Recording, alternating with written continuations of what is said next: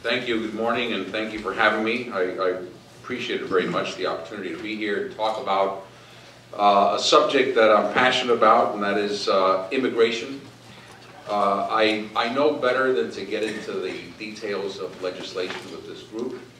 So I'm just going to step back and talk a little bit about the economic case, the Republican case for immigration, and, and why we should be a little bit more vocal and a little bit more engaged in the whole topic beyond just how do we feel about the 11 billion undocumented. It is so much bigger than that, and we've got to get over that to start solving the problem in a way, um, solving the problem in a Republican way. Um, for me, this in this time period, it has never been clear what a Republican is and what a Democrat is. It just, it, there's no blurring of the lines these days. Uh, for me, we're all about growth. We're all about free enterprise. We're all about celebrating success, small businesses, um, entrepreneurship, prosperity, upward mobility, all of the good things that are driven by the private sector. And I look at the Democrats and they're very clear today, clearer than they've ever been before. Social reengineering, uh, transferring wealth, class warfare, division, bigger government, higher taxes, more regulation. It may sound really good to someone, but it doesn't work because we've seen it. I mean, we've seen it in this country, we've seen it in so many other countries. So because immigration is so linked to the economy, if we are the party of economic growth and prosperity and all the good things that happen with the private sector, we need to be the party of immigration. Because if not, then there's a strategic inconsistency. Um, and that is part of the irony of the politics of this, that Democrats are considered the party of immigration. And I find that to be so, so ironic.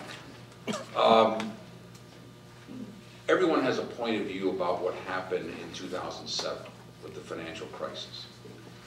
Uh, AIG, uh, subprime mortgages, uh, cheap money, whatever. The one thing that we don't talk enough about is the impact of demographics on our economy. We had a pretty good run from 1980 to 2007. Just you know, go back and look at the numbers. Sure, we had some points that of stress, but overall, that was one heck of a period of time for the economy and for prosperity. And it happened in the middle of globalization, so we had some new competitors, and the wall came down, and China came into the into the uh, the, the, the international trade game in Eastern Europe, and regardless of that, we've had a pretty good ride. A big part of that is because baby boomers were growing, getting into the workforce, um, and then as as they aged, they stopped owning as many stocks as they did before because they didn't want to take that risk. They stopped buying homes and started selling houses and moving into apartments because now they were empty nesters. And we don't think about that enough. Who is going to replace that dynamic? Who is going to buy the homes and buy the stocks and create the businesses now that baby boomers are entering retirement? So we have a demographic problem as so many other countries have, and we need to just confront that. Um, actually, I became involved in immigration under President Bush. Before that, I'm an immigrant myself, but I was a bit of an expat, traveling in different parts of the world with Kellogg, so I was always an immigrant one way or the other. Um, when I went back to Battle Creek, Michigan, um, I realized, boy, there are a lot more Hispanics here than there were last time I was here. And I would notice things like, um, and they're playing soccer in the park, which is what they do in Mexico. I mean, it was like, it was amazing. And, and I didn't pay much attention to it. When I got to the administration, I realized, my goodness, this is a pretty big issue. Um, The problem is we're not, we're not really addressing it. The, you all know the- the legislation that exists, there's border security, there is, what do you do about the 11 million? The most important part, the most important part of immigration reform is what is the new system? What is our legal system? How are we gonna deal with immigration, legal immigration? And that's the part that we don't talk about enough. Uh, An economy grows two ways, very, very simple. You either have more workers, or those workers are more productive. If you can have both, that's pretty darn good. Then you're talking about, you know, reaching for the stars and maybe growing four percent, four and a half percent. Um, Right now, our working age population is growing at about 0.5 percent, okay? Uh, Which means that we're just not adding enough workers into the workforce. And you can't make it up through productivity. It's, it's a, it's, it's demographic arithmetic. Um, And it's not just, we don't have enough engineers, but we need to look at the whole gamut of industries. Uh, We're not the only country that goes through this. Japan has a terrible problem. I was talking to somebody yesterday from the European Union. They don't know what to do because their demographics are awful. But they are going through a period of time where they're just anti-immigration. So how is Europe going to grow over the next 10 years? Nobody really knows. And, and part of their problem, and, and this is why it's, it's so important to, uh, to really get into this, part of Europe's problem is that immigrants go there because they've got these great social benefits. And, you know, government spending in some places in Europe is 50% of, of, uh, of the economy. We're still 25%, 22% federal spending. So people go there because they've got great benefits. I would hate to see the day when people come to this country because we've got the Affordable Care Act, or because we have some wonderful benefits, or we have some wonderful entitlements. That is when we turn the corner. That's, for me, that would be the, you know, that fork in the road when we go the wrong way. And we're getting close. Um, So, so we need to have a conservative approach, a Republican approach. Uh, It's happening everywhere in the world, Europe, Japan. Imagine how Japan, well, how are they going to deal with this? Immigration in Japan? And we're talking about, you know, J- Japan is going to reform, they're going to grow. No, they're not going to grow unless they find a way of dealing with their workforce. And um, for them, it's a very foreign concept, the idea of, of immigration. Let me just give you some, some stats and, and uh, a sense of what, why immigration is so key. Uh, We all agree with engineers and STEM and, uh, you know, high skilled, and, and that's, that's very easy, that's kind of a no-brainer. Uh, For every 100 immigrants that comes to the country, we create 40 jobs for American citizens. Um, 25% of all startups are done by immigrants. And I'll tell you something, we talk about small business, it's not really small business, it's new business, what drives the economy. During this administration, startups are down. So the pipeline of future big businesses is not very robust because people are afraid. There is no certainty. They feel that this is an anti-business climate. Why would you create a new business? That's, that's a, fifty percent of all new jobs are created by companies that are less than five years old. So new businesses and, and immigrants are a big driver of that. Fifty percent of all new tech startups between ninety-five and 05. Fifty percent done by immigrants. One in every four doctors, uh, one in every three computer scientists, uh, one in every three software engineers, one in every four PhDs. You know, there, there are a lot of numbers here to suggest that immigrants make a tremendous contribution. Uh, But that's the high-skilled side. That's, it's very easy to agree with that. Uh, But we need to understand that we need immigration throughout the economy. Um, And I'll give you an example, a very simple anecdote. I was talking to somebody who owns uh, three restaurants the other day. And they said, look, I would like to own eight restaurants, but I can't find enough workers. And if I could find enough workers, I would hire more US citizens because they would have to manage those restaurants.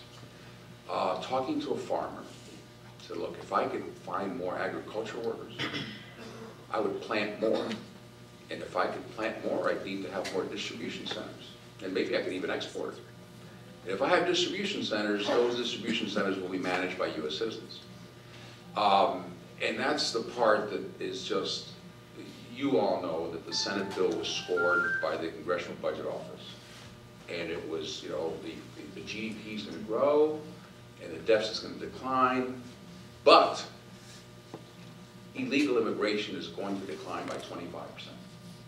How does that work? And you hear people saying, let's pass this bill so that we never again have an illegal immigration problem. That's not true. We're gonna continue to have an illegal immigration problem. Why? Because quotas and the bureaucracy doesn't facilitate legal immigration. Agriculture. The Senate bill has a quota of 112,000 agricultural workers. Talk to people in the world of agriculture. We need about 700,000 or a million per year. Where are farmers going to find the difference between 112, let's say those who are here undocumented or illegally, and what they actually need? What are we going to do? You propose that we start importing our food? Should we start talking about that? Um, but we somehow need some kind of a system, some kind of a system, whether it's circular or not, people come in, they work, they go back home, whatever. But we need to confront the idea that we're just not getting enough people to drive our farms, and it's very sad what's going on. Uh, construction. The Senate bill has a quota of 15,000 construction workers every year. 15,000. We need 15,000 in Miami. Where are we going to get the rest? So we are giving businesses a choice. You hire illegally, you shut down, or you just don't grow. It's just not right. I think we can do a little bit better for our businesses. The irony of this whole thing, and this is where we're getting, you know, we're just getting, we're, we're getting played and it's working. The irony is that the reason those quotas are low and the bureaucracy is so high, and if you're in a farming business, it's almost impossible to bring someone in legally, is because unions don't like legal immigration. So somehow, we get put into a corner of xenophobes and we don't like immigrants and we, when actually, we're the ones who want economic growth. Immigration drives economic growth. And the other side really doesn't care about that stuff. They want, you know, they want the 11 million undocumented because they think they're going to vote Democrat. Um, but, uh, but they're not really thinking about the future, the economy, what do we need. Um, of all the countries around, they're doing it well, by the way. Canada's doing it well, New Zealand's doing it well. Uh, Forty percent of Canadian immigration is job-related, skills-related. What do we need? In the US, I think it's eight percent. Why? Because we have a system that goes back thirty or forty years. We don't have a system that says we need nurses, we need logistics and transportation people, we need people to work agriculture. Now, where do we get them? How many do we need? Let's think strategically about this stuff. We're not doing that. And until we do, we're going to continue uh, to falter from an economic point of view, okay? There's a political side. First of all, it's good policy. Being in, being in favor of immigration, legal immigration, is good policy. Um, but it's also good politics. The uh, Republicans lost the Hispanic American vote, we all know that, but what is not talked about enough is that we lost the Asian American vote by a wider margin. That's incredible. That is just, it's unexplainable. And you look across immigrant groups, we're just losing the immigrant vote. Not because immigrants don't like our policies, they do, they come here to work. And they come here to create something, and they come here to do what they couldn't do back home. Everyone. The problem is they perceive that we don't like them, that we don't like immigrants. You know, you remember the polls during the election, people saying, well, you know, immigration among Hispanics is point number five in importance. So therefore, we don't have to talk about it. We can talk about taxes and our, and I think it was Senator Rubio who said, so they can, they can agree with your tax policy, but I think you, if they think you want to deport their grandmother, they're not gonna vote for you.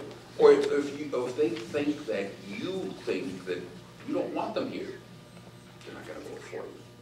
So I think we're just missing, we're, we're missing the, uh, the, the economic and the strategic part of what immigration can do for our economy. And we're getting played, and we're getting pushed into a corner. And I don't think Republicans are xenophobes. I think we are the party of free trade and come on in with foreign investment and let's grow our economy. So somehow the games of perception uh, are being won by the other side because we're just not stepping up with a point of view on this whole subject. Uh, we should be out there in immigrant communities instead of instead of signing up newly arrived immigrants for benefits and because uh, I've seen this happen in Miami where you've got folks in there they, they're, they're behaving like commission salespeople trying to sign up people for food stamps and they'll go in and they'll talk to someone and they'll come back the next day and they'll call them and have you decided um, and um, come on, remember this food stamp program is very good, and it's almost like they're they're pushing this thing and pushing it very hard. I'll tell you, I don't blame the recipients because at the end of the day, they may be a little bit a little bit uh, afraid. The economy, it's a bird in the hand. I'll take this thing that they're offering me, and um, I'm not gonna, I'm not gonna take a job right now because I may lose it. All this restructuring and downsizing. So I'm going to live in poverty comfortably. I think that's a real crime. I think that's what the other side does to people. We're gonna help you, but here's the catch. You're gonna live in poverty for the rest of your life. Somehow, that's, that's, uh, it's just not, it's not working and it's not right we should be in immigrant communities teaching people tutorials on how to open up a new business, um, about tax returns, and about how to go about planning your career. Um, we need to be teaching immigrants our values because they are learning other values. And the day we start getting immigrants for the wrong reason, we have really lost it. Um, so I'll tell you, if we get this right, um, the 21st century is ours. If we get it wrong, what a shame, because we've been doing this for 220 years, and we thought we thought we didn't want the Irish, and we thought we didn't want the Germans, and we thought we didn't want the Chinese, and look, we go through this every 20 years. But we're probably the only country that has a shot at getting this right, and just China's going to have a problem a demographic problem. I mentioned Japan, the European Union. There is no one who can do this but the U.S.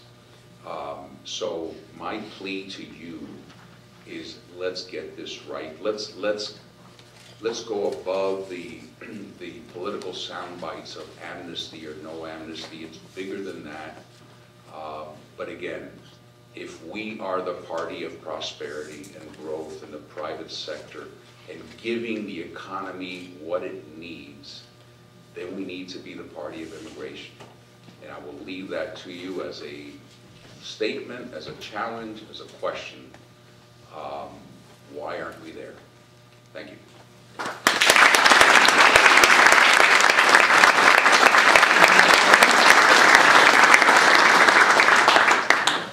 Question, please. Yes, virtually every study agrees with you that we will have economic growth with increased immigration, but we will have a decline in per capita economic growth. And you mentioned that U.S. laborers will be brought into the workforce to manage the immigrant workers. That's not going to solve our current unemployment or underemployment problems, the number of people outside the workforce. Yeah. So why do you think Well- increasing immigration is going to bring voters into the? I think that, I wasn't talking about voters, I'm talking about the economy. Uh, but- But I think you mentioned per capita is going to decline, I think you're talking about per capita income. The reason we need immigration is because we have seven and a half percent unemployment. Uh, And and those examples that I mentioned to you about the agricultural worker, um, about people not having enough workers to be able to hire more US citizens, that is real. And you can multiply that by 100,000, by 200,000 demographics. If you go back to 1960, um, a very large percentage of the population did not have a high school diploma.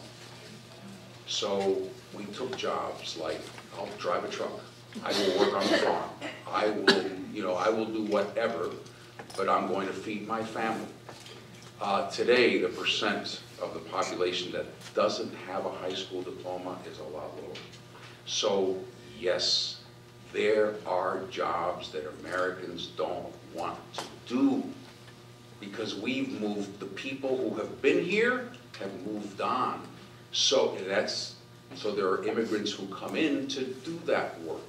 It's not that we don't have enough, um, e- enough people necessarily, because we do have high unemployment. They're in the wrong place.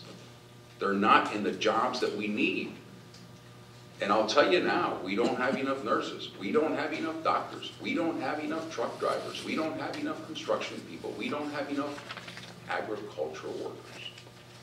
So, you know, it's, it's a, it's a reality. Um, And it's always happened, it's, it's the rhythm of our economy over the last two hundred and twenty years. And the the thing about your question is, um, it's a good question, and I think you should think about that. You're asking about the validity of immigration, not illegal immigration. And I, what I'm trying to convince you of is we need to embrace immigration. When we get down to illegal, legal, that's another subject, and, and that we can have a great discussion on. But just take it up a notch and say, do we want immigration or not?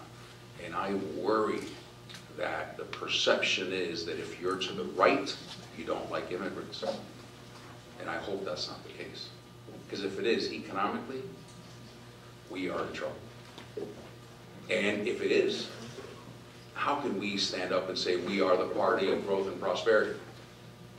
But we want to do it on our own, shut the borders. Just doesn't, doesn't make sense. Yes, sir. Uh, you know, I think everyone in this room under, understands that sometimes good policy, I mean, politics can and, and does get in the way of, of good policy. And so I think that, you know, while, you know, I come from a small business family, so I recognize the validity of the facts of what you're saying, but I think that a lot of the people in this room, our constituents, think that, you know, immigrant workers are going to cannibalize the job market from jobs that they could do. So I think, I, I- just, beyond just spitting numbers at people, which, I mean, for the average, you know, average voter, I don't know the best way, how do you communicate to them that, that you're, you're, that these immigrants coming in and working is, is not hurting them? Because I feel like the perception is that it takes away from them, and, I mean, how do you effectively, how do you turn this policy into, into good politics? Because I think a lot of our constituents struggle with that. Yeah. The, uh, it's a good question. The, the, the folks who see this the best are, uh, people in the business community. They're the ones who are frustrated, because they're the ones who've got to go out and hire someone to work, uh, in their hotel. They're the ones who've got to go out and hire someone to work in their R and D center. They've got to hire someone to work in their farm. Um, they need to be a little bit more vocal you know, because they're, they're vocal one-on-one, they're vocal, you know, in a, in a private session, but business hasn't stepped up. And they're the ones who need to be saying, you know what, this is good for the economy. Uh, The Chamber of Commerce has known this for a long time, and they're as vocal as they can be, but, but we need to have businesses speaking in, to their employees about this, you know, on the ground, um, and not just spitting out national numbers. But um, I, I worry, I worry that if we don't, if we don't get this right, we just, we've lost an amazing opportunity. Yes, sir. I think you, you- make a really articulate case for immigration and, you know, for legalized immigration and for the economic thing. But I, I don't think it's easy enough to just say we want to separate that from the people that are here illegally because the Democrats Right. will let us. You know, we, we've tried to pass bills that, you know, use, uh, you know, visa lotteries or immigration lottery slots and transfer that to high skill. I mean, the debate has become one of, you know, what do we do with, with the people that are here? Is it legalization, is it whatever? But I think that the one thing you didn't, you sort of, like, when you articulated principles of free markets, and I think most of our bosses agree, I think the one thing you didn't talk about was the rule of law. And I know for my boss and for a lot of members, that's something that they're really concerned about. Yeah. And how you protect the integrity of that in this whole. Yeah, no, you're right, you're right, I, that- that's, that's the, that, that's important. Um, but we've gotta get on with it, okay, so, um, the rule of law, you're absolutely right. These folks came over, they crossed the border illegally. By the way, forty percent came over on a plane, they overstayed their visas. But, um, businesses said, come on in, you know, I mean, the word was out, there are jobs on the other side of the border that aren't getting filled, businesses will hire you. And somehow, everyone turned their heads, Congress, everybody else. We continue to think that the way to solve illegal immigration is by building a higher wall. We will not solve illegal immigration until we have a system that doesn't require illegal immigration. Unless we have a legal system that eliminates the need for illegal immigration. That, that's just one concept that I would hope that we can grasp. Because without that, if we continue to think that it's about border security, border security, we're not gonna fix this problem. On the 11 million illegal, what I would say is, we're not gonna deport 11 million people, and we're not gonna give them a passport. So there's some place in between. And I think legalization is the right way to go. There are a lot of good conservative ideas out there. I've heard of, you know, one, I've heard some, some Republicans say, the ultimate punishment will be is you can never be a US citizen. Your kids will be able to be, but you can't. Well, that's, let's talk about that. Uh, there's another one which I've heard some members of Congress talk about, which is, look, we don't have to talk about citizenship. We just, because we already have a process for citizenship. It's legalization that we don't have a process for. And a principle we've always had is if you're going to apply for citizenship, assuming that you agree that let's just, let's legalize the folks who don't have a criminal background, who haven't, you know, people, people who are working, not people who are doing harm to our society. Um, We don't need to specify the process for citizenship. And this is where the president broke that, that principle. Because now he's saying 10 years. Well, wait a minute, maybe the line is 30 years long. Maybe the line for a certain country is 50 years long. So we're just saying, if you want to go beyond legalization, get in line. We don't, we don't need to establish a new process for citizenship. So, but that's being used very cleverly politically. I, I do think that we've got to get our heads around, this is another idea, that if folks come over and they, they apply for legalization, that they will get slapped with a felony. Because crossing the border is a misdemeanor, but, um, but using a false social security card is a felony. And have a suspended sentence for ten years. That, I, I don't know if that's gonna be effective, if that's gonna, you know, call people forward, because we want people to come forward, because we need to know who's in the country. And the ones who don't come forward, those are the ones we need to go after. You know, I mean, it- it's great to have DHS going after gardeners and going after people who are cleaning hotel rooms, but let's go after the people who are doing harm to our society. So I, I do think we need to get our heads around that and, and have a process where we feel comfortable that it's not amnesty. But, but just saying, no amnesty, no amnesty, no amnesty, does that mean that we are going to ask 11 million people to get on a plane and leave? and leave their kids here? I mean, would we really do that? And that, is, is that what we want history to remember about the Republican Party? I don't think so. So we need to solve this. We need to, you know, and I understand the rule of law argument, boy, we do. You know, we, and, and we need to do something. We need to solve the problem. I remember Jon Kyl, it was great, 2006, we were trying to negotiate this, this grand bargain, which, by the way, Harry Reid killed, and, um, two of the, uh, two of the poison pill amendments. The deal between Kennedy and Kyl was, if anyone modifies this, it's off. The deal is off. So people who wanted to bring down reform would introduce poison pill amendments.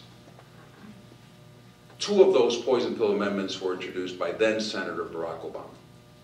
And in the end, it was Harry Reid who called it off because it was getting too close for comfort. My gosh, a Republican president fixing the immigration problem? We can't allow that to happen. So, um, I think we just need to, uh, need to go beyond just, you know, no amnesty and therefore keep the problem as it is. It's just gonna keep on getting worse. Okay? One last question? Yes, sir. Um, I work for a district in Nevada that's about quarter Hispanic, and we've been pretty engaged in Hispanic outreach. and so we should do that. Totally uh, Hispanic businesses, uh, our business get bigger and bigger. Uh, But we're up against a coalition of about six community organizing groups. They're, they're very adversarial when it comes to the issue of immigration. That's in their